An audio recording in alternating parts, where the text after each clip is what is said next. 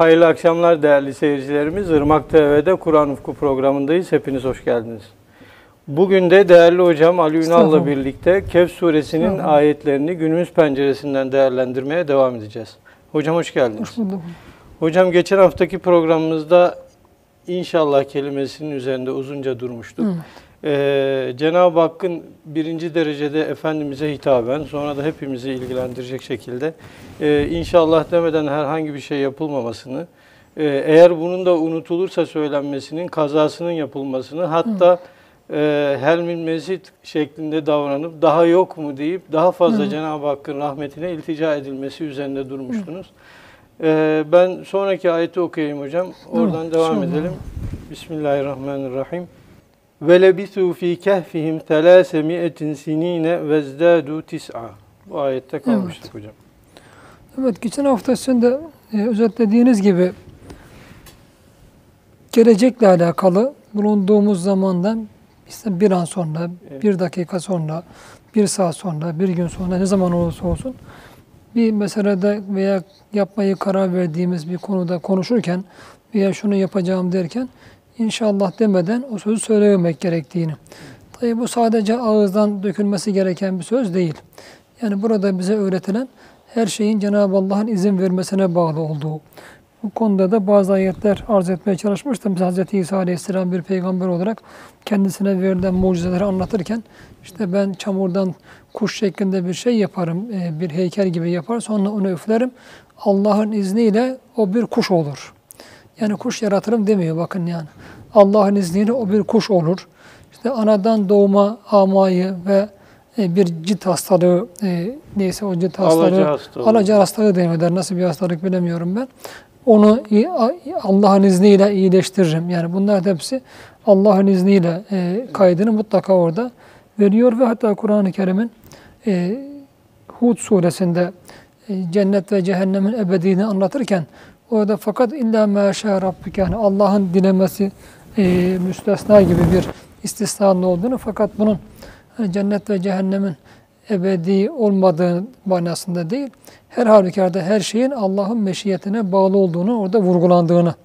Evet. E, bu kadar Kur'an-ı Kerim'de üzerinde hassasiyetle duruluyorsa bizim de o kadar ona önem vermemiz lazım. Ben onu geçen de, de haftada arz etmeye çalışmıştım. Çok arkadaşları böyle hani görüyorum maalesef. İşte ya işte şunu geleceğim, gideceğim, uçacağım falan derken çok inşallah kullanan insan sayısı çok az. Evet. Çok az. Çünkü Allah müsaade etmezse bir ot bile kımıldamaz. Hatta e, yani bir kuru yaprak dahi e, rüzgarın önünde uçmaz. Evet. Her şey Allah Cenab-ı Allah'ın dilemesine bağlıdır. Onun izin vermesine bağlıdır. Onun kudretine bağlıdır. Buna çok işte inanmamız ve ona göre davranmamız lazım. Dolayısıyla yapacağımız her bir şeyi ifade ederken bunu Allah'ın meşiyetine mutlaka havale etmek ve Cenab-ı Allah dilerse ve Allah izin verirse böyle yapacağım. Yani böyle yapmayı düşünüyorum yani planım bu. Evet. Böyle demek ve buna inanarak da söylemek lazım. Hocam toplumda böyle davrananlara karşı e, biraz böyle hafife alır tarzda e, inşallahla maşallahla olmaz gibi şeyler söyleniyor. Evet. Geçen hafta da hani hatırlıyorum evet. sormuştunuz. Yani bu e, bazı insanlar inşallah deyince yani buradaki kararımızı zayıf evet. değerlendiriyor. Sanki evet. Allah'a havale etmekle evet. zayıf değerlendiriyor gibi. Maalesef toplumlarda böyle yanlış anlayışlar zamanla meydana çıkabiliyor. Veya bazıları bunları dine karşı bir tavır olarak kullanabiliyor. Bunda bir sebep kanaat acizenem şu. Bizim doğu toplumları bilhassa son iki üç asırdır alabildiğine tembel toplumlar. İş ahlakı yok, meslek ahlakı yok. İnsanlar çalışmadan kazanma sevdalısı ve böyle bir genellikle tembellik var. Şimdi bu tembellikte de halk arasında maşallah inşallah ağızdan çok kullanıldığı için maalesef biraz daha böyle frengi okumuş Hazreti Bediüzzaman, Hazreti Bediüzzaman'ın tabiriyle yani frengi yani modern ilimler okumuş, bilimler okumuş ve sebep sonuç kanunlarına fazla değer atfedenler ve o bakımdan Cenab-ı Allah'ın meşiyetini çok bilmeyen, hesaba katmayanlar toplumun bu e, terakkisine karşı böyle bir tavır ortaya koyabiliyorlar. Bunda her ikisi de yanlış. Yani çünkü Allah yeryüzünde bulunduğumuz bizim hayatımızda e, bir sebep sonuç kanunlarını koymuştur. Yani hangi e, sebeplerde hangi sonuçlara varılır? Bir şeye muvaffak olma adına onun mertebeleri bellidir, esbab bellidir. İnsan önce bu esbaba e, tevessül etmeli, e, tamamıyla e, o sebepleri yerine getirmelidir. Fakat şunu da bilmek gerekir ki, hiçbir zaman sebepleri yerine getirmek o muvaffakiyetin mutlak garantisi değildir. Muvaffakiyeti nihayette verecek mutlaka Cenab-ı Allah'tır. Allah dilemezse bu defa biz ne kadar sebebe sarılsak da, ne kadar tedbir alsak da hiç mesela hiçbir sonuç alamayız. Tersi bunu iki sene ya. Yani bir itikata gireniyor. Nasıl Hazreti Üstad hani bu tevhidi anlatırken e, çok güzel ifade eder bunu. Hani e, şey ister ki diyor, e, iman ve tevhid ister ki esbab elini çeksin e, tesir, te, hakiki. tesir hakikiden. Evet. Yani sebepler hiçbir zaman yaratıcı değildir. Bir sonuca ulaşmada e, o sonucu garanti etmez katiyen. Fakat yeryüzünde biz sorumlu insanlar olarak şeriat-ı fıtriyenin e, kaideleri olarak Cenab-ı Allah'ın koyduğu o sebeplere de muhakkak yerine getirmek zorundayız. Mutlaka yerine getirmeyi mecburuz. Yerine getirmezsek ondan da mesul oluruz. O bakımdan hani Hazreti Üstad burada da izzet ve azamet ister ki esbab e, perdedar-ı dest-i kudret olan aklın nazarında. Yani akıl dairesiyle iman dairesini, sorumluluk dairesiyle teslimiyet dairesini birbirine karıştırmamak lazım. Nasıl evvel Cenab-ı Allah'ın ismi evvel, evvel isminin dairesiyle ahir isminin dairesini, zahir isminin dairesiyle e, batın isminin dairesini, evet. Kudret isminin dairesiyle hikmet isminin dairesini, bunları birbirine karıştırma çok batıl ve dalalet fırkalarının ve batıl ve dalalet anlayışlarının ortaya çıkmasına sebep olmuşsa, bu karıştırmalarda maalesef işte bir tarafta tamamen esbab-perest, materyalist insanlar ortaya çıkıyor. Evet. Böyle tarafta Cenab-ı Allah'ın şeriatı fıtriyesine hesaba katmadan, hiç esbaba müraat etmeyerek, yerine getirmeyerek sonuç almaya çıkan tembeller ortaya çıkıyor. Bunlar ifrat tefrittir. İkisi de aynı, İkisi de aynı derecede zararlıdır. Dolayısıyla burada önemli olan bizim itikat dairesinde e, tamamen her şeyin Allah'ın dilemesi ve izin vermesiyle olacağına mutlaka inanmamız.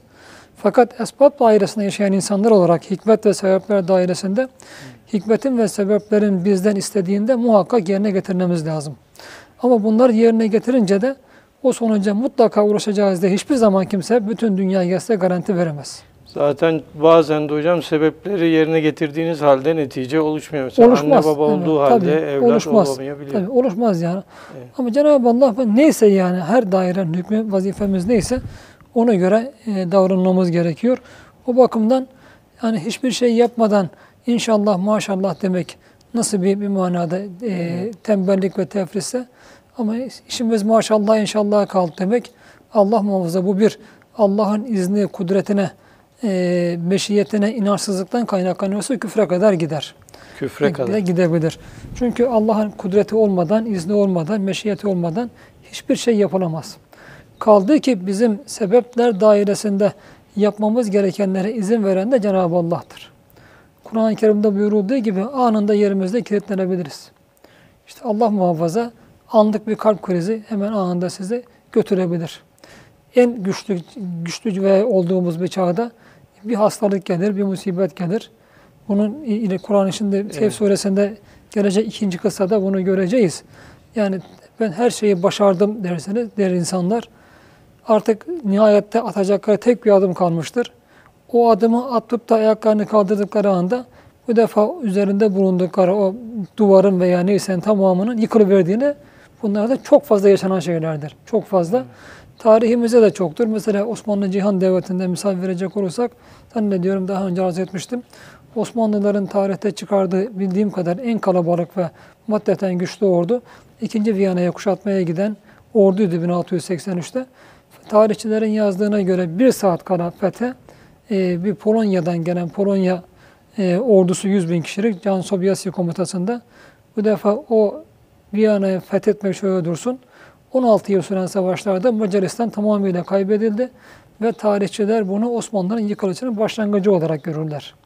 Hmm. Demek ki ne kadar istesek de esbabını yerine getirsek de Allah dilemezse, vermek istemezse olmaz.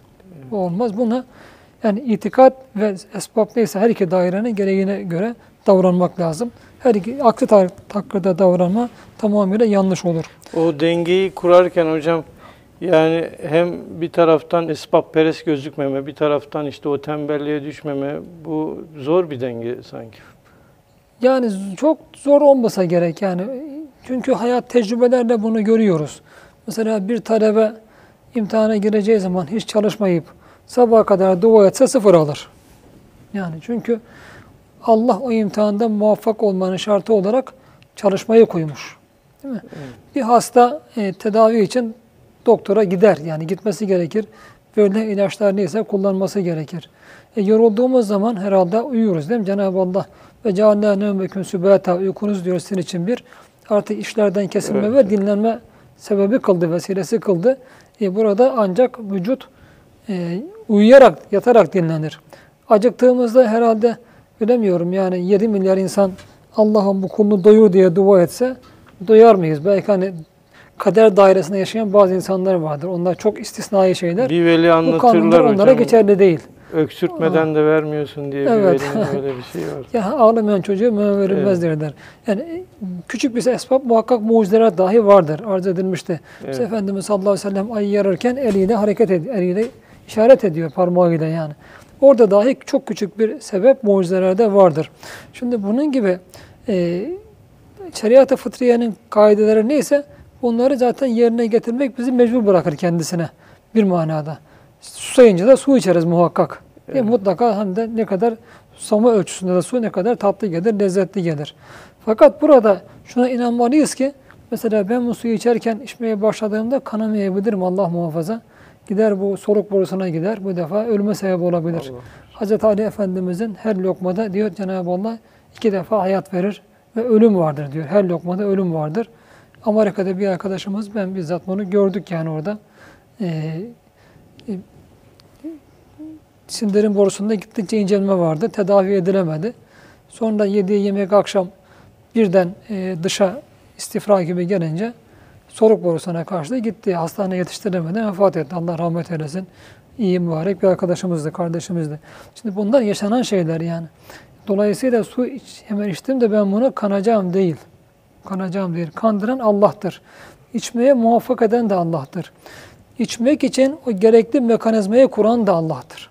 Bakın biz vücudumuza dahi söz geçiremeyiz. Vücudumuz bizi esir alıyor. Midemiz esir alıyor. Acıkınca mutlaka itaat ediyoruz. Susadığımız zaman ciğerimiz bizi esir alıyor. Mutlaka su içiyoruz. Yorulduğumuz zaman dinleniyoruz. Muhakkak bizi esir alıyor. Hastalandığımız, hastalandığımız zaman vücut yine esir alıyor. Çünkü acılar, sızılar, ağrılar veriyor. Muhakkak tedavi ihtiyacı duyuyoruz. Yani vücut bizim, benim dediğimiz vücudumuz dahi bizim değil ve tamamen irademiz dışında çalışıyor. Hocam uykunuz geliyor araba sürerken ama hayatınız pahasına yine uyuyorsunuz. Sizi dinlemiyor. E, evet uyku, dinlemiyor yani. Dinlemiyor. Kaza da yaptırıyor gene evet. Allah muhafaza. Şimdi vücut dahi bu mekanizma yani en basit Hazreti Üstad dikkat çeker yani yeme ve içme gibi fiillerimize dahi bizim dahlimiz binde bir değildir. Binde bir evet. değildir. E mesele böyleyken şu anda vücudumuzda ne olup bittiğini de bilmiyoruz. Haberimiz var mı? yüz trilyon hücrede ne olup bitiyor? Allah muhafaza bakar, bakarsınız bir hücre mekanizması bozulmuş, kanser olmaya doğru yüz tutmuş olabilir. Veya kalbimiz son noktasına gelmiş olabilir. Kalp krizleri çok defa ani geliyor bazı krizler. Çok, bunun gibi. Çok ünlü, meşhur kalp doktoru kalpten ölebiliyor hocam. Çok var. Bir intihaniyeci evet. vardı Erzurum'da. Mezhepeden de milletvekili olmuştu. İntihaniye aynı doktoru olduğu hastalıktan vefat etti. Evet. Bunlar çok yaşanan şeyler.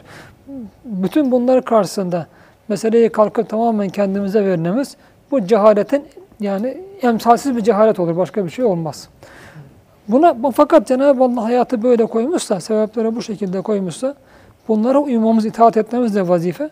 Fakat onlardan beklediğimiz neticeyi Allah'ın halk ettiğine, yarattığına da muhakkak inanmamız lazım. İtikat da bunu gerektirir. Mutlaka yani. O bakımdan Kur'an-ı Kerim burada buna dikkat çekiyor. Dikkat. Bu ayette geçen hafta kısmen arz edilmişti. Kanaat tazenim en önemli bir nokta. Ya hatırladığın zaman diyor Allah yani orada bir zuhul evet. oldu, bir gaflet oldu. Hatırladığın zaman umarım ki Rabbim beni bundan yani benim bu e, yapmayı beklediğim fakat inşallah demeden yapacağım dediğim işten bununla e, hedeflediğim gayeden Allah beni daha kısa zamanda daha iyisine umarım götürür. Burada çok güzel bir, bir ders veriyor Kur'an-ı Kerim. Belki çok ihmal edilen bize bir ders veriyor. Kısaca üzerinde durmaya çalışmıştım. Yani yapılan hatalar karşısında bütün hatalara Kur'an-ı Kerim İnne Allah la yağfiru zunube cemia. Allah bütün günahları affeder. Yani şu manada bazı günahlar mutlak tevbeyle affedilir. Yani teorik olarak Cenab-ı Allah'ın affetmeyeceği günah yoktur. Fakat bazı günahlar vardır ki mutlak surette tevbe ister. Şirk, küfür, nifak gibi.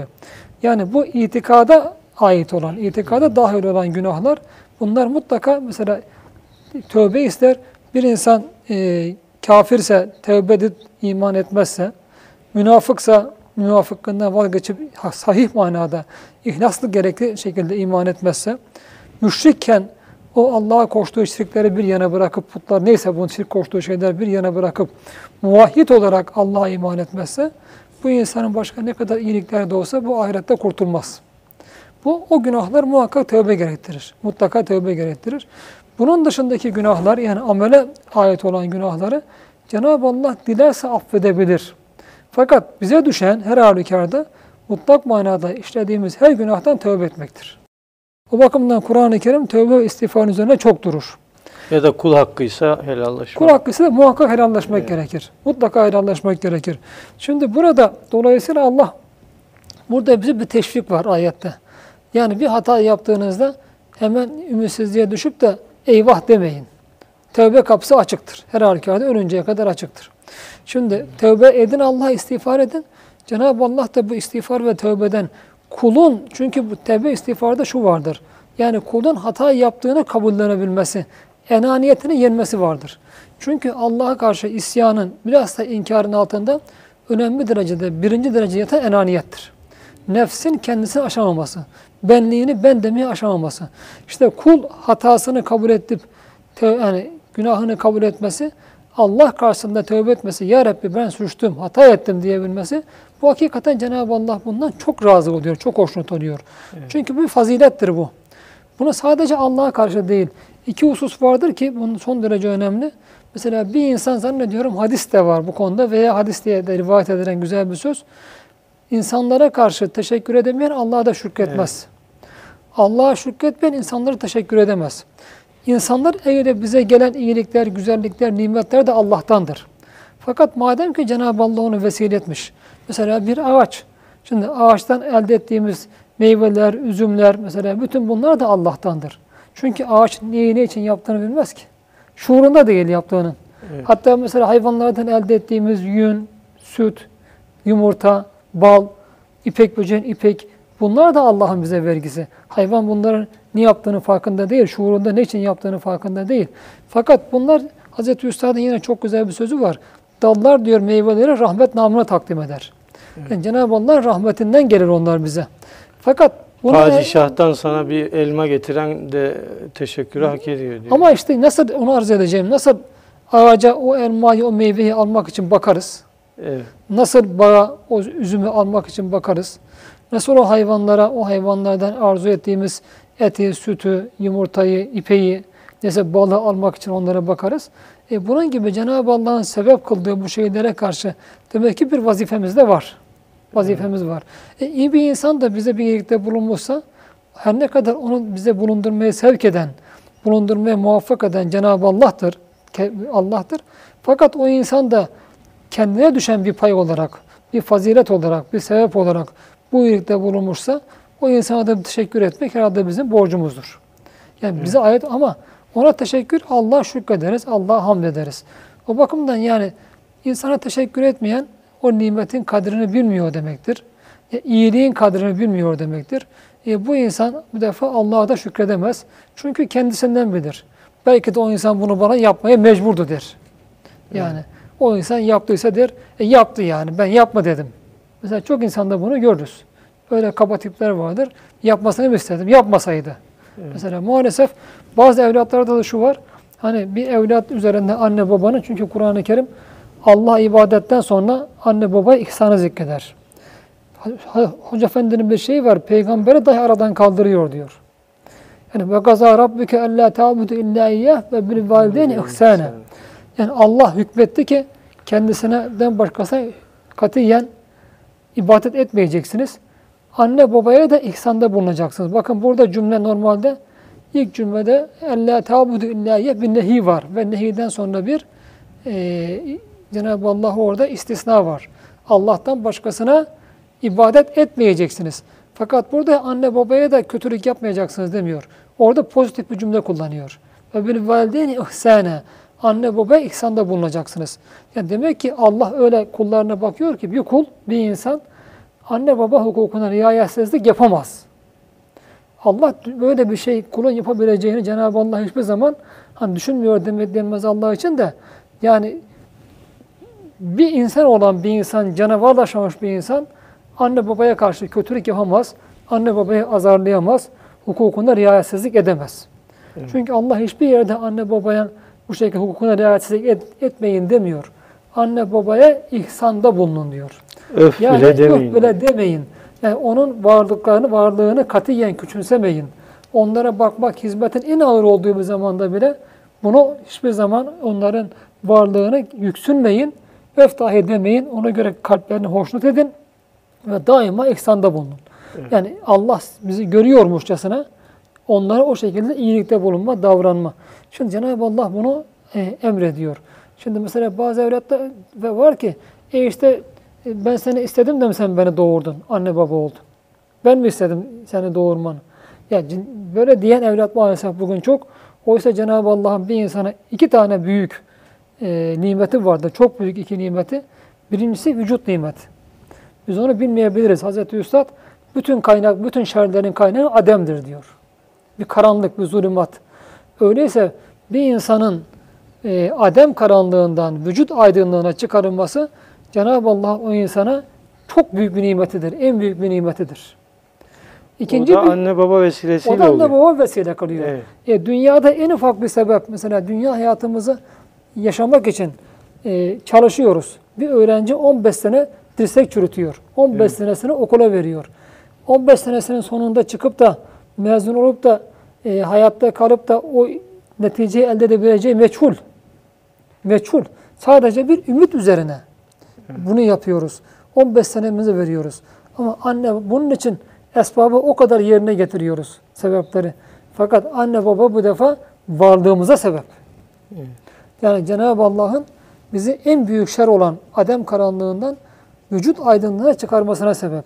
E bu en büyük sebebe karşı da herhalde demek Allah bu defa ona nasıl davranması gerektiğini buyururken kendisine ibadetle beraber aynı ayetin içine alıyor. Bir arada zikredilen şeyler aynı cinsten demektir. Aynı cinsten şeyler bir arada zikredilir. Mesela Kur'an-ı Kerim'de Furkan suresinde üç tane nehi, büyük günah bir arada zikredilir. Allah'tan başkasına ibadet etme, Allah'a şirk koşma, zina ve insan öldürme. Bunlar neredeyse birbirine eşit ağırlıkta üç günahtır. En büyük üç günahtır. Şimdi Allah'a ibadetle anne babaya ihsan bir arada zikrediyorsa bunlar hemen birbiriyle aynı derecede. Yani Allah, Allah'a ibadet, tek Allah'a ibadet birinci derecede, hemen arkasından anne baba ihsan ikinci derecede geliyor sebep olarak. Demek ki yani insanlara dair dolayısıyla yaptıkları iyilikler karşın teşekkür edebilme, bir insan olmanın gereği. Hazreti Üstad bunu yani anne baba hukukuna riayetsizlikle bulunanları, davrananları insan bozması bir canavardır diyor. Hakikaten de canavardır yani o insan kendisini o noktada kontrol etmeli. Canavardır. Üstadın da hocam böyle insanı hayvana benzettiği az yer var. Bu da onlardan bir tanesi. Zaten zem kelimesi, evet. Efendim söylüyor, zem kelimesi kuyruk demektir. Yani evet. Peygamber Efendimiz de mesela namazda bile imamdan önce e, davrananları başları eşek başı gibi olmasından korkmaz mı diyor. Evet. Mesela ellerini yere yayanları yani. Bunlar çok bilinmiyor. Secdede dirseklerini yere yayanları mesela köpeklerin şeyine benzetiyor. Demek ki yani insanın o günahlara girdiği zaman o günah seviyesinde, mertebesinde, kapasitesinde diyelim, nispetinde insan olmaktan hayvan olmaya doğru gidiyor. İnsan düşüyor. Evet. Evet. Şimdi burada da demek ki yani bir teşekkür, ikincisi istiğfar. Çünkü çok önemli. Bir insan istiğfar edebilmesi, hata yaptığını kabullenebilmesi demektir nefsine. O bakımdan bir insan Cenab-ı Allah'tan istiğfar etmiyorsa insanlardan özür dileyemez. O sözün devamında insanlardan özür dileyemeyen de bu defa Allah'tan Allah diyor, istiğfar edemez. Hmm. Altında ne yatar bunun? Her ikisinin altında yatan enaniyettir. enaniyet. Dolayısıyla bir kardeşimize karşı bir şey hata yaptığımızda hemen hakkını helal et deme ama işten. Bazen de şöyle oluyor, insanlar bu konuda ağzına alışmış. İşte abi hakkını helal et. Yani bazen de bu çok boşa kullanılıyor. Yani boşa dönen tekerler gibi, böyle patinaj yapan tekerler evet. gibi. Çok rahat e, insana karşı hatayı işliyor, kabalığı yapıyor, sözünde durmuyor. Sonra helal et. E, burada da bazen hani senin özrün kabahatinden büyük o olabiliyor. Kültüre olabiliyor. Dönüşüyor hocam kültüre biraz böyle bazılarının maalesef. Başını kapatırken evet. kültür öyle olarak kapatması dikkat gibi. Dikkat etmek gerekiyor bunlarda. Evet. Hata yapmamaya, nasıl Allah'a karşı isyan etmemeye, günah işlememeye çalışmak, insanlara karşı hata etmemeye çalışmak. Fakat insaniyet gereği düştüğümüzde de mecburen yani bazen hata yapabiliriz. Bu defa da özür dileyebilmek, istiğfar edebilmek. Yine Hazreti Üstad'ın çok güzel bir sözü var. Şeytanın diyor en büyük bir desisesi ona diyor günahlı hatalarını kabul ettirmez ki istiğfar etmesin. Hmm. İstiğfar etmesin. Bu çok önemlidir. İnsan olmanın, Müslüman olmanın da en başta gelen gereklerindendir. Bir Müslümanlığın da alametlerindendir bunlar. O zaman şükür ve istiğfar. Evet. Teşekkür ve özür dileme. Evet. Cenab-ı Hakk'ı sevindiren tarafı da bu tarafı. İşte bundan dolayı çünkü insanı zaten yani kulluğuna insanın kabul edebilmesi enaniyete gelmesine bağlı tamamen. Evet. İşte istiğfar edebilme ve şükür Kur'an'da çok durulan bir şey. Belki Cenab-ı Allah en fazla razı olduğu iki amelden işte birisi istiğfar, birisi de şükürdür. Evet. Şükür bunda Allah o şükre muhtaç değil. Muhtaç değil. İstiğfar etmediğimiz zaman haşa Cenab-ı Allah'tan bir şey eksilmez. Fakat bu bizim için çok önemli. Evet. İnsan olmamız için çok önemli, Müslüman olabilmemiz için çok önemli. Yeryüzünde diğer insanlarla ve varlıklarla bir arada barış içinde, adalet içinde yaşayabilmemiz için çok önemli. Ahiretimizi kazanmamız için çok önemli. Bu iki amel çok önemli. İşte burada Cenab-ı Allah buna kapı açıyor bize. Yani hata yaptınız, hemen ümitsizliğe kapılmayın. İstiğfar edin, hatırladığınızda geri dönün ve sonra da Cenab-ı Allah'tan o beklediğinizden daha ötesini isteyin. Evet. Çünkü Üstad'ın da bu konuda verdiği bir ölçü var. Her başa gelen musibet diyor yani bu defa bir günahı affettirir, bir de o, o musibete sebep olana günahı affettirir, sindirir. Bir de gelecek bir mükafata kapaçar. Hmm. Demek ki istiğfarla aslında biz normalde kazandığımızdan fazlasını kazanıyoruz. Çünkü evet. bir hatamız affediliyor, bir de e, gelecekte Cenab-ı Allah bir de bize fazla olarak fazla bir mükafat veriyor. Evet. Yani istiğfarla sadece günahımızı affetmiyor. Bir defa başka bir mükafata kapı açıyor. İşte bu kapı açmada da böyle Allah'a dua edin diyor. Yani Ya Rabbi bana bundan umarım ki Allah daha ötesini verecektir bana. Bu burada bize verilen çok güzel bir önemli bir ders var evet. ayette. Cenab-ı Hakk'ın rahmetinin ne kadar geniş olduğunu, ne kadar geniş olduğunu gösteriyor hocam. Ne bu. kadar geniş olduğunu. Buradan da şu var bir de yani bir insanın Cenab-ı Allah münasebetinde bazı ölçüler koymuşlardır. Efendimizin hadisinde de var. Bu ulemanın, evliyanın sözlerinde de vardır. Mesela bir insan, e, hepimiz günah işleriz. Evet. Dünyada ne Külli kadar musibetlere maruz kalıyorsa Allah katında o kadar yeri var demektir. Hani bugün bazıları diyor, diyoruz hani bakın depremler olsun, bizim tabii afetler dediğimiz şeyler, bunların hepsi bizim hatalarımızın neticesidir. E diyorlar niye Almanya'da, İngiltere'de şurada olmuyor? Ya Cenab-ı Allah dünyada musibetleri kendi yanındaki kıymetli kullarına verir. Evet. Yani müminlere verir ki o hatalarını dünyada affetsin, ahirete bırakmasın. Ama inanmayanlara Cenab-ı Allah dünyada fazla vermez. Zulüm ediyorsa, insanlara zulüm ediyorsa, büyük zulümler işleniyorsa verir Allah dünyada. Hem dünyada hem ahirette. Hem ahirette verir, dünyada da verir. Evet. Ama zulüm işlemiyor. Adam Batı Amerika'dadır, Avrupa'da, Almanya'da, İngiltere'de iyi bir sistem kurmuş. Yani insanlara karşı zulmedilmiyorsa orada. Fakat Cenab-ı Allah kendine karşı işlenen günahları ahirete bırakın onların. Dünyada onlara güzel bir hayat yaşatır. Çünkü dünya için Allah bu defa şeriat-ı fıtriyenin kaidelerine yerine getiriyor. İnsanlara zulüm de etmiyor. Fakat insanlara büyük zulümler varsa e, bu defa o insanlar da bela görmüyor değil. İşte dünya savaşları ve hiç eksik olmayan savaşlar. Evet. Allah karşılığını dünyada bol bol veriyor yani fazlasıyla veriyor. Bir de ahirette vereceği ayrı. Ahirette vereceği apayrı yani. Şimdi dünyada Cenab-ı Hak, bakın hadis-i şerifte en fazla belaya diyor düşer olanlar peygamberlerdir. Sonra derecesine göre diğer müminlerdir diyor. Eşeddül dünyada bela. İnsanlar günah o kadar işlediğimiz halde Cenab-ı Allah musibet vermiyorsa o insan Allah katında gözünde bir yeri yok demektir. Allah. Ne kadar veriyorsa bu defa Allah katında o kadar kıymetli demektir. Hani şu anda cemaatin maruz kaldığını bunu o kadar da çok rahat bakabiliriz maruz kaldığı şeylere. Demek Allah katında son derece büyük değeri var ki ona göre Cenab-ı Allah cepheden acımasızca, zalimce saldırılara maruz bırakıyor. Ha, burada bize yine Hazreti Üstad'ın öğrettiği, tabii Kur'an'dan hakkında öğrettiği bir şey var. Yani yani bir şey var. Birinci Dünya Savaşı. Mesela zahiren bazı hadiseler vardır ki zahiren bunlar musibet gibi görünür. Fakat bilmeliyiz ki Cenab-ı Allah'a, müminlere bütün muamelesi rahmetinden. Çünkü Birinci Dünya Savaşı bu ümmete Allah'ın en büyük bir nimetidir. Zahiren büyük mağlubiyet var. Çünkü niye? Birkaç tane yine Hazreti Üstad'ın zikrettiği şeyler var. Mesela daha sonraki döneme kalınsaydı, o Birinci Dünya Savaşı'nda dört milyon yakın insanımız şehit oluyor, kayboluyor, ne olsam şehit oluyor. Şimdi bu insanlar daha sonraya kalsaydı, Hazreti Üstad'ın verdiği bir ölçü, hani bir diyor Müslüman mahallesine vefat eden kırk insandan evet. ikisi üç imanlı gitmiş. Demek ki dört milyon insanın yüzde doksan beşinin imansız gitme riski vardı. Fakat bu insanlar mağlubiyetle şehit oldular. Her şehit veli mertebesindedir. Ahiretlerini kurtardılar. Ahiret, e bundan daha büyük nimet olur mu? İkinci olarak, eğer o Birinci Dünya Savaşı'nı yapan kadro genellikle dinsizdi. O son İttihat Terakki kadrosu. Eğer bunlar Birinci Dünya Savaşı'nı kazansa, Mekke, Medine'de bunların elinde olsaydı, bu niye bugün ortada bir Medine'de Mescid-i Nebevi, Mekke'de Kabe olmayabilirdi. Evet. İslamiyet biterdi.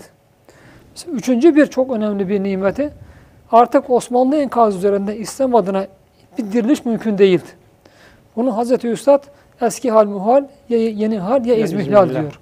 Bugün Arap dünyasında mesela İslami hareketlere muvaffak olamamasının ana sebep budur. Çünkü artık daha önceki asırların İslam anlayışı üzerinde ve yeni şartları göremeden, yeni şartlarda İslam'a hizmet nasıl yapılır bu anlaşılamadan, bu defa verilecek hizmetlerin işte bugün Arap dünyasında muvaffak olamıyor. Çünkü ortada bir enkaz var. Evet. Ve şartlar e, ka, kavranmış değil. Kavranmış değil. Ve enkaz üzerine hiçbir yeni bir şey bina edilmez. Önce o enkazın kaldırılması gerekir. Yeniden bir temel atılır. O temeller üzerinde yeni bina yapılır. İşte Birinci Dünya Savaşı'nda mağlubiyetle özellikle Türkiye'de bu enkaz kalbi manada kalkmış ve tüm Hazreti Üstad da Cenab-ı Allah Hoca Efendi'yi de doğudan alıp, enkazın olduğu doğudan alıp batıya göndermiştir. Ve yepyeni bir nesle cedidle, ümmi, yepyeni evet. bir nesle cedidle sıfırdan yeniden bir İslami bina yapılmasına başlanmıştır. Bu da yine Birinci Dünya Savaşı'nın aslında bu ümmete nimetlerden birisidir. Günahların, hataların neticesidir. Allah mağlubiyetle onları temizlemiş. Namaz kılmadık, bize talim ettirdi. Evet, Hacca diyor, uzun gitmedik Hazreti diye. Üstad anlatıyor, evet. temizlemiş.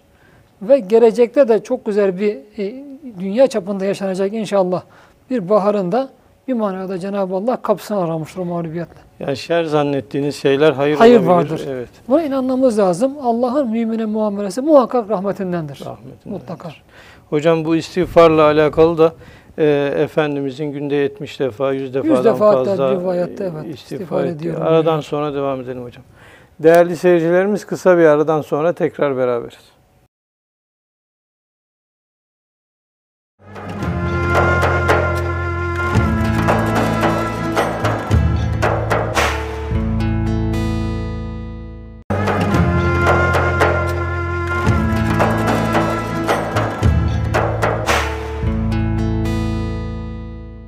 İnsanlara teşekkür etmeyen Cenab-ı Hakk'a şükredemez ve istiğfar arasındaki ilişki evet. üzerinde duruyorduk. Oradan devam evet. ediyoruz.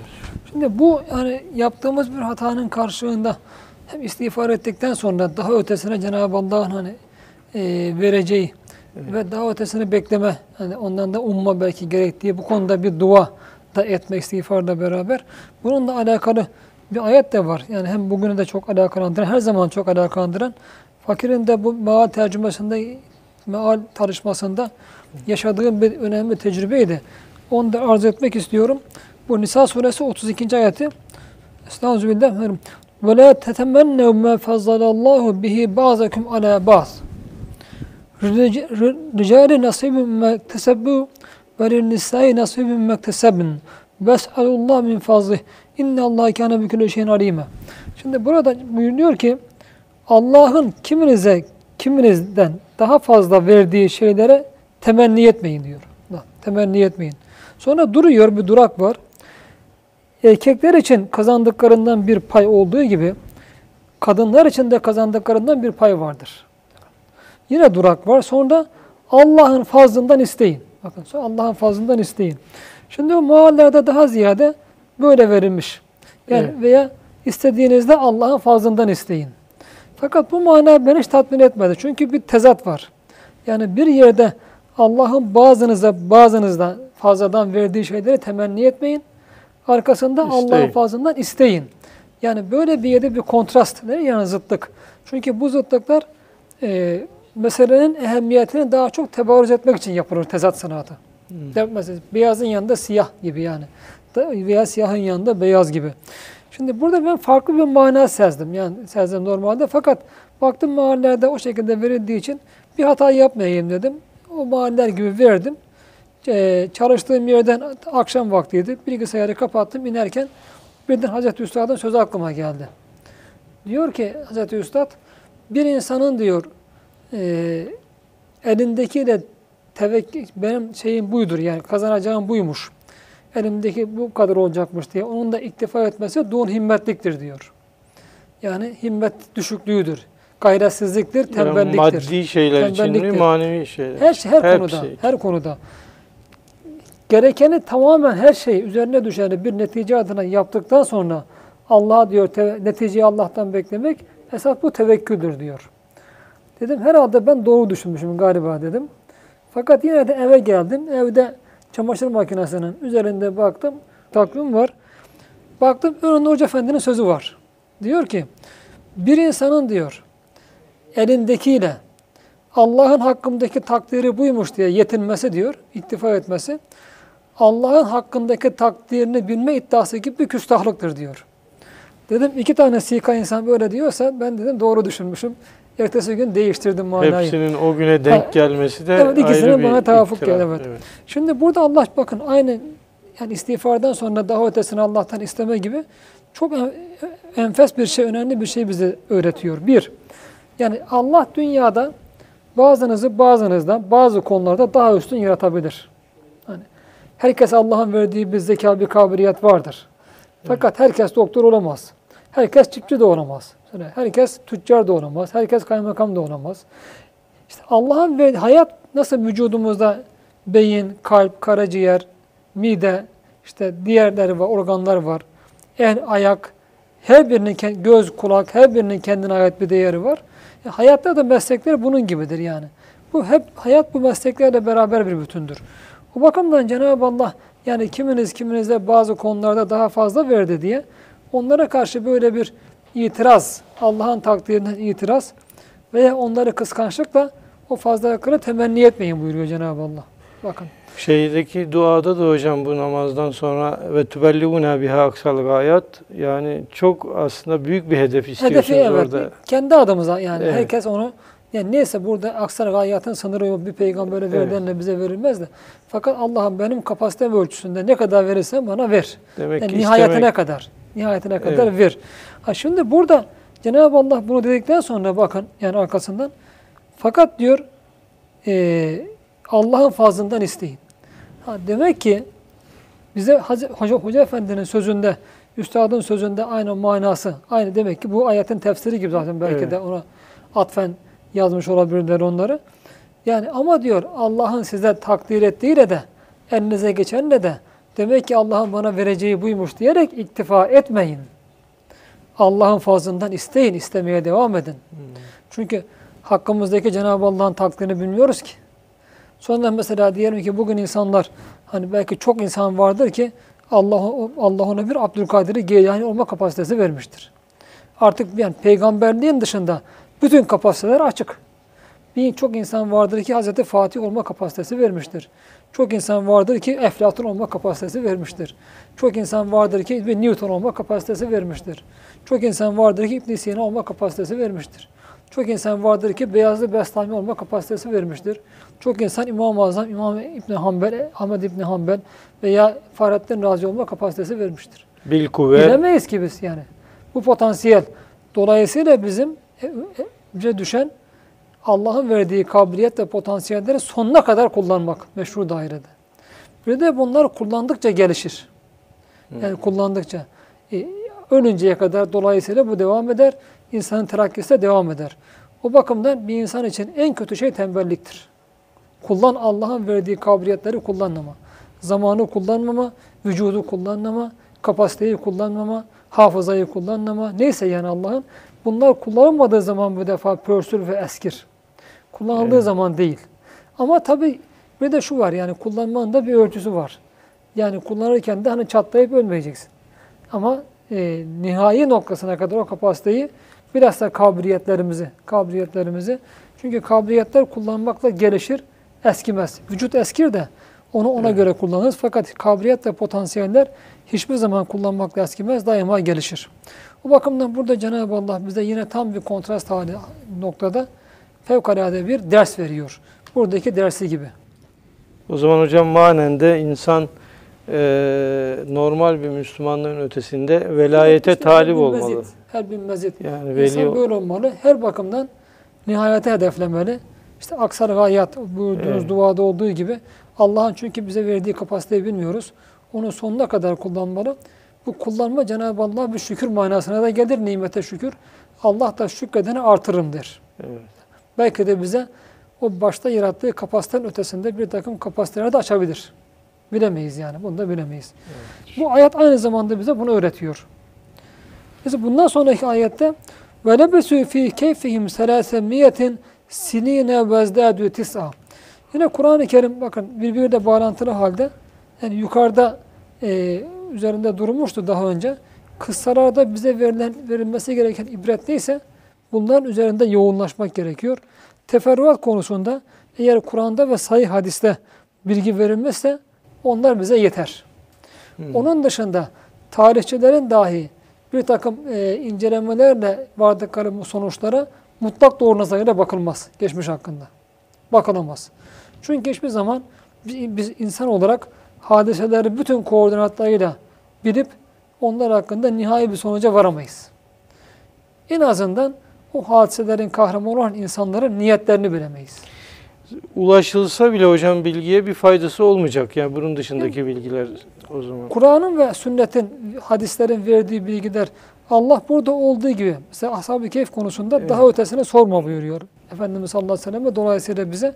Demek ki daha öte bilgiler burada gerekmiyor. Evet. Ama bazılarında gerekebilir yani. Daha öte bilgilerin mah mahsus olduğu hadiselerde olabilir Kur'an'da da anlatılan. Fakat önemli olan burada şu var. Bu biraz da teferruatta boğulup özü ıskalamama. Yani kıssaların bize vermek istediği ibret neyse, bize açtığı marifet ufku neyse tamamen bunun üzerinde yoğunlaşma. Önemli olan bu. İşte burada Cenab-ı Allah onlar diyor e, mağaralarında üç yüz yıl kaldılar. Buna dokuz sene de ilave ettiler. Fakat hemen arkasından buyuruyor. Gulillâhu âlemu bimâ lebisû. Fakat onların orada bakın bimâ lebisû diyor. Onların orada kalma keyfiyetini en iyi Rabbi Allah bilir. En iyi Allah bilir. Şimdi burada şöyle bir önemli durum var. Bazı tefsir ve meallerde görürüz. Buradaki gurullah alemi bima lebüsü Allah orada onların ne kadar kaldığını Allah bilir manasına değil. Şimdi bu yanlış buradaki bima lebüsü maalesef yani şey bakıldığı için sanki diğer ayetin zıttı gibi bakıldığı için bazıları üç yüz dokuz sene kalmadı. Yani bu da bazılarının iddiasıdır diye müfessirler var. Hmm. Halbuki Kur'an-ı Kerim burada قُلِلَّهْ عَالَمُ كَمْ لَبِسُوا demiyor. Ne kadar kaldığını e, Allah bilir demiyor. بِمَا لَبِسُوا diyor. Oysa bakın on dokuzuncu ayette وَكَذَٰلِكَ بَعَسْنَاهُمْ يَتَسَاوِرُ بَيْنَهُمْ قَالَ قَالُمْ مِهِمْ كَمْ لَبِسْتُمْ. Evet. Ne kadar kaldınız? Bu eğer burada kastedilen alttaki ayette ne kadar kaldıklarına dair bir cevap şey olsaydı o zaman gurille alemi bir kemle büsü demek gerekirdi. Yani onların orada ne kadar kaldığını ancak Allah bilir. Çünkü Arapçada ne kadar manasında kem kullanılır. Evet, orada bime ma kullanıyor. Ma ismi mevsulü. Bu her şey için alır. Yani onların oradaki kalış keyfiyetini. Neden dolayı onları orada çürümediler? Mesela ondan sonra kalırken neler orada yaşadılar, neler oldu geçti. Yani onların orada kalmalarıyla ilgili bütün bilgileri en iyi bilen Allah'tır Allah. diyor. Ama burada yine alemi kullanmakla Ve bizim de orada Kur'an-ı Kerim'de başka işte bilgi de veriyor. Uyandıklarında şöyle yaptılar diyor, birbirlerine sordular buyuruyor. Evet. Orada kalışta Cenab-ı Allah onları sağa ve sola sürekli döndürüyordu buyuruyor. Güneş onlar kalırken işte doğarken sağlarından gel makaslıyor, sol, batarken sollarından onları yani. Mağaranın içindeki o insanları makaslıyordu buyuruyor. Allah bilgi de veriyor. Fakat demek ki bunun dışında orada daha o mağaradan kalışıyla ilgili bazı şeyler de var. Ama Allah bunları anmıyor. Dolayısıyla yine burada yukarıdaki ayette yani Cenab-ı Allah'ın mağara ehliyle ilgili verdiği bu bilgilerin dışında hiçbir şey itimat edip başka birilere ihtiyaç hissetmeyin ve sormayın. Onunla alakalı Cenab-ı Allah artık burada kestirip atıyor meseleyi. Yoksa bu ayet onların orada ne kadar kaldıklarına yukarıdaki ayetin bir mukabili karşıtı bir ayet değil. Evet. Ama arkasından geldiği için biraz böyle karşıtı gibi alınmış. Fakat maalesef geçen arz etmiştim mevdudi mehrum. Yani düştüğü evet, bu hataya burada düşebilmiş ve kendisinin de aslında yukarıda yani e, bu konuda Allah kimseye bir şey sormayın buyuruyor. Dolayısıyla o bu konuda kitap yazan iki tane yabancı işte Torsu Gregory ve e, bir de e, başka bir evet Torsu Gregory ve James Saruklu James James of Saruk diyor. Yani bu ikisinin yazdığı çünkü verdikleri bilgiler Kur'an'la tam örtüşmüyor. Yani Edward Gibbon kitabını almış bunu e, romanın İnkrazı ve İnhitatı ve Çöküşü isimli kitabını almış. Türkçe'ye de çevrilmiş olabilir kitaptan bilemiyorum. Şimdi dolayısıyla aradan kırk elli sene sonra yazılmış. Halk dilinde çok şeyler değişir diyor. Çok doğru. Zaten bundan dolayı Cenab-ı Allah burada verilen bilgilerle iktifa edin. Ötesini araştırmayın buyuruyor. Fakat maalesef o kitapta iki kitaptan yüz doksan altı yeri kaldılar. Geçince bunu doğru kabul ediyor. Yani bu tabii bir çelişki. Mübarek değil. Yani insan ne kadar büyük alim de olsa hata çelişki, hataya düşebiliyor, çelişkiye düşebiliyor. İmam Şafii Hazretleri'nin bu konuda zaten çok evet, meşhur şeyi vardır yani. Kur'an'dan başka diyor şeyde e, pek Cenab-ı Allah muhakkak hata yaptırıyor. Mesela bu mahalli hemen her baskısında gözden geçirmeye çalışıyorum.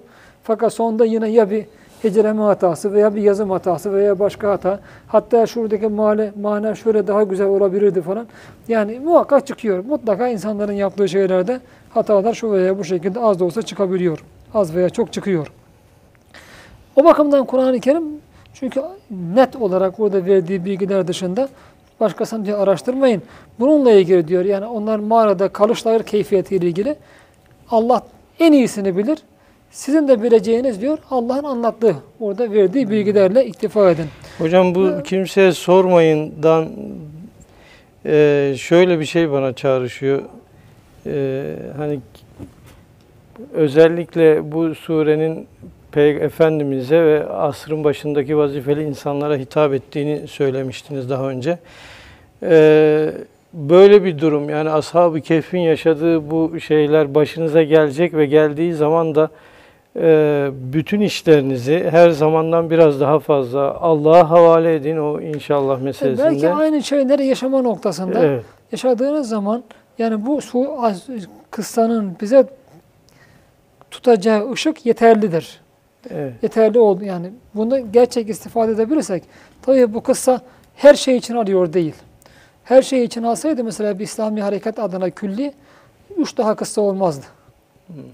Bir merhalesini ve bu merhalesindeki çok önemli gerçekleri bize öğretiyor. Her zaman yaşanan bir merhaleyi, o merhalede yaşananlar yaşanabilecekleri, bunlar karşısında nasıl bir tavır takılabileceğini ve bunun karşısında daha bazı başka mesela ahiretin evet, mutlaka mesela geleceği gibi başka şeyler de bize öğretiyor. Yani kıssanın anlatılması ve vahyedilmesinden maksat bunun da Kur'an'da anlatılanlarla artık hasıl olmuştur. Evet. Onun ötesindeki bütün teferruat bizi buradaki özden, anlamamız gereken ibretten ve dersten uzaklaştırır.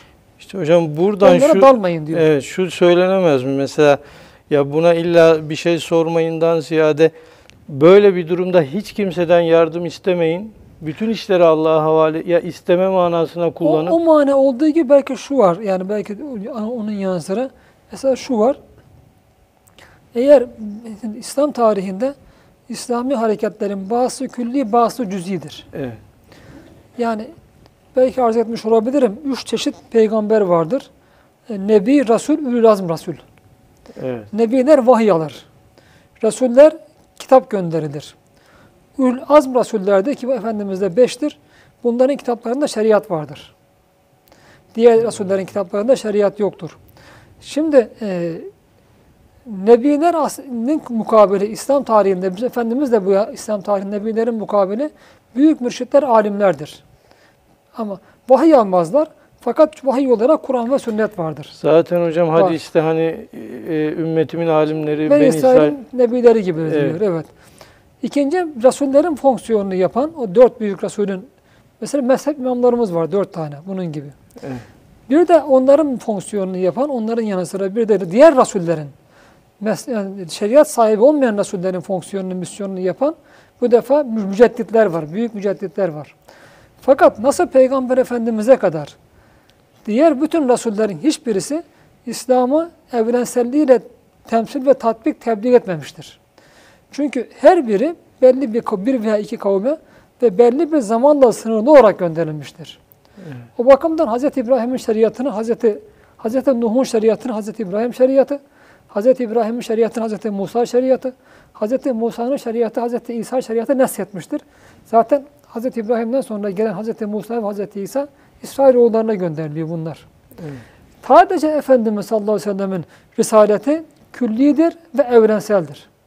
Şimdi İslam'ın tarihinde ise, İslam'ın tarihinde Hazreti Üstad'a kadar, Risale-i Nur hareketine kadar bütün o ister önceki nebilerin yaptığı misyonu gören büyük alim ve mürşitler, ister rasullerin misyonunu gören büyük mücedditler, ister dört büyük rasulün e, vazifesini gören dört müceddit, büyük imam, dört büyük mezhep imam, evet. müştehit imam. Bunlara da hepsi külli değildir. Belli bir sınırı var. Fakat Hazreti Üstad'la başlayan Risale-i Nur hareketi kıyamete kadar ahir zamandaki hareketi olarak bu küllidir. Ferdiyet makamına mazhardır. Hazreti Üstad bunu ifade ediyor. Evet. Fahş etmemem gereken bir gerçeği mecburen fahş edeceğim diyor. Bu dairede bundan başka daireden bir şey almaya muhtaç değildir diyor. Kutbu azam bile yani, çıksa kutbu, tabi evet, olmaya itiraz etse dahi evet. diyor. Katiyen etkilenmeyin, gidin elini öpün, itirazın diyor. Şey edin, cevaplayın. Bunun gibi dolayısıyla bu hareket şu anda hizmet harekette ferdiyet makamında bir hareket olarak, bunu temsil eden bir hareket olarak başkasından bir şey almaya muhtaç değildir. Belki burada yani bu, evet. bu ikazda bunu da görebiliriz. Yani içinde bulunduğunuz daire yapmanız ve yapmamanız gerekenler konusunda size yeter. yeter. Bunu deyince bazıları tabii siz çok kibirleniyorsunuz şöyle falan diyor da Allah böyle takdir etmişse, yani, Allah böyle takdir etmişse, Efendimiz de itiraz etmişler de, Allah cevap olarak Allah risaleti kime vereceğini daha iyi bilir diyor. Evet. Gelecek bunun böyle olduğunu gösterecek, ilerik gelecek. Evet. İşte burada Allah bize onlar mağaralarında e, üç yüz yıl kaldılar, dokuzda ilave ettiler diyor. Bu konuda iki yorum var. Allah bunu demek burada söylemesi, ne kadar kaldığını söylemesi, kanaat harcına bir önem arz ediyor. Önem arz etmese burada hususi olarak buyurulmaz bu. Onunla alakalı. Yani ne kadar kaldıkları konusunda bir defa insanlar tartışmasın. Ashab-ı Kehf bile burada ne kadar kaldığı konusunda tartış, yani biraz müzakere yapmışlardı. Şu kadar kaldık, şu bir kadar kaldık. Daha az İşlerden birisi de bırakın ne kadar kaldığımız tartışmayı, yapmamız gerekene bakalım. Yani şunu yapalım diye birisini parayla şehre, şehre göndermişlerdi. Şey, evet. Fakat Cenab-ı Allah burada yalnız ne kadar kaldıklarını bakın hemen arkasında o ayetin mukabilinde beyan buyuruyor bize. O ayetin tam mukabilinde beyan buyuruyor. Üstadın Simetri, simetriğinde, dediği... yani simetriğinde beyan buyuruyor. Demek ki burada bu onlar için ne kadar kaldıkları önemli değil. Fakat burada Allah-u Alem bize hitap eden beyan var. Için... Şimdi ben buradan arzana şunu çıkarıyorum. Yani şöyle bir şey çıkarıyorum buradan. Mana çıkarıyorum.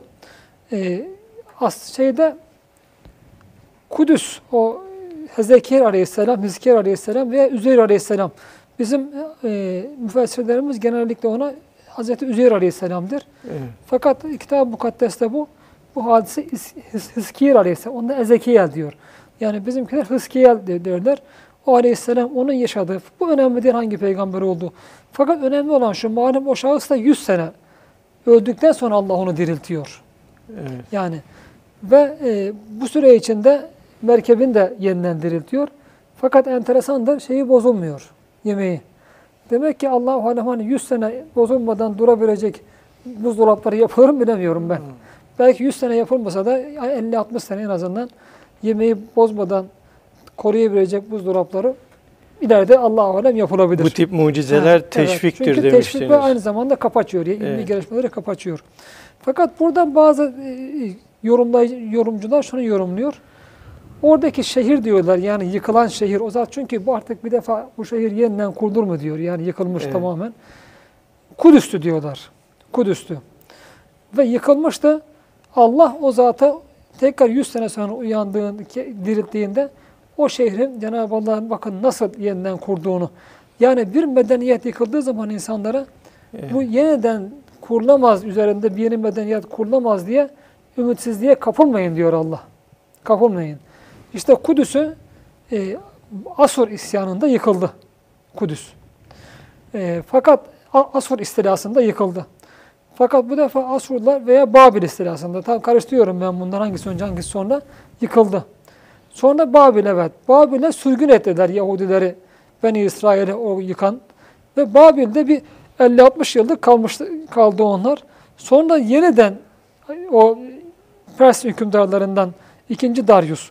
Bunu temas edeceğiz Zülkarneyn inşallah, evet, inşallah. E, kısası anlatırken. Ve o bunları geri gönderdi. Babil'i yıkarak geri Yahudileri geri gönderdi. E, ve yeniden o Süleyman Mabedi'ni yeniden yaptılar. Kudüs'ü yeniden kurdular o insanlar. Şimdi onların orada yüz sene, burada üç yüz sene geçmesi ve dokuz sene ilave ediyor. Hz. Musa'dan sonra kanaat-ı azanem, Kitab-ı Mukaddes'te yazılanlara ve bugünkü tarihi araştırmalara itimat edecek olursak, Hz. Musa'dan itibaren başlangıcından Hz. Davud'a kadar üç asır küsur asır var. Ve Hz. Musa Aleyhisselam'dan Hz. Davud'a kadar üç asır var. Üç asır. Yani Hz. Musa ile başlayan bir İslami hareket İsrailoğullarında üç asır ve küsur yıl sonra e, bir neticeye ulaşıyor Hz. Davud'la. Kendi devletlerini kurup neticeye ulaşıyor. Arada geçen o hakimler diye geçer. Kitab-ı Mukaddes'te on hakimler denilen onlar çoğu peygamber olarak bizim Kur'an-ı Kerim'de zikredilir. Şimdi e, demek ki Allah burada bize diyor ki yani bir yıkılış üç asır sonra bile yeni bir dirilişe kapı açabilir. Dolayısıyla katiyen bu yıkılıştan dolayı ümidinizi kaybetmeyin. Nasıl bir Birinci Dünya Savaşı'nda yıkıldık. E, Birinci Dünya Savaşı'nda yıkılınca bu defa yani e, artık bu iş bitti mi diyelim? Hayır. Tam tersine yepyeni Cenab-ı Allah işte yepyeni bir hareketi Hazreti Üstad da başlatıyor. Ha, tek kişi de olsa... Ha, evet başlatıyor. Şimdi bir tarafta üç yüz yıl var ve dokuz sene. Bunu bazı müfessirler üç yüz sene miladi, dokuz senede hicri, hicri. Cenab-ı Allah ikisiyle beraber beyan buyuruyor diyor. Bazı müfessirler kanaat-ı azanem bu da yani belki daha doğru olabilir. Yani üç yüz senede bir de dokuz sene yeniden yapılanma, hani bunu da Rusya'da e, Sovyetler Birliği yıkılınca evet. lügatımıza girdi bu.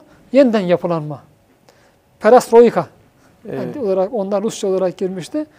üç yüz senenin sonunda bir dokuz senede meselenin artık tamamen yerli yerine oturması olarak bakılabilir. Şimdi bu şey de olur mu hocam? Mesela e, kazanın atayla değişmesi gibi önce üç yüz sene takdir edilip sonra yok, bir sebeple... Böyle, yok, burada bir atadan arttırma. Ziyade kanaat-ı azanem üç yüz senenin sonunda bir dokuz sene artık bir e, yerleşme gibi yani kuvvetlenme gibi bakılabilir. Hmm. Şimdi buradan bir de yüz sene... Bana şöyle önemli geliyor, hani bir gayipten haber verme değil, manasında değil de bizim acaba yıkılış yılımız başlangıcı tam kaçtır?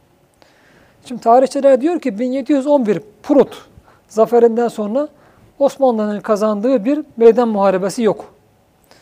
Eğer bizim yıkılışımızın başlangıcı bin yedi yüz on bir ise buradan şunu çıkarabiliriz ki üç asır sonra iki bin on bir, iki bin on birden sonra dokuz sene iki bin yirmiye kadar inşallah her şey çok daha güzel olabilir. Nihai, nihai olarak. İnşallah. iki bin yirmi. Ki şeyde bunu destekliyor. Bakın yüz senede destekliyor. bin dokuz yüz on beş yıkılışımızın başlangıcıdır. Osmanlı'nın Birinci Dünya Savaşı'nda. bin dokuz yüz on sekiz on dokuzda bu tamamlandı. yüz sene eklersek iki bin on beş ve iki bin on dokuza kadar en azından diyelim. Bu yeniden yapılanma ve dirilme yılları olabilir. O zaman hocam şimdi, o dokuz yılı hesaba katmazsak iki bin yirmiden dokuz yıl önce mi? iki bin yedi yüz on bir başlangıçta zaten evet. iki bin on bir iki bin yirmi dokuz yıl daha kattığımızda yani. Hı, katınca o dokuz yıl, yıl daha böyle bir yapılanma yılları. Evet. Aynısını çünkü şeyde nihai yıkılışımız olarak da bu daha ziyade üç yüz yıl Beni İsrail ile alakalı. Bir yandan ama diğer taraftan daha hususi olarak meseleye baktığımızda yüz sene içinde evet. baktığımızda bin dokuz yüz on beş ile iki bin on beş veya on sekizde iki bin on sekiz on dokuz gibi. Yani ben bunu konuda katiyen bir katı bir şey söylemiyorum ama yani Kur'an-ı Kerim burada üç yüz sene böyle dokuz sene ziyade ettiler diyor bakın. üç yüz sene kaldılar, bir de dokuz sene kaldılar demiyor. üç yüz sene kaldılar, vezdâdû tissa, vezdâdû tissa diyor. dokuz senede bunun üzerine eklediler o, o insanlar.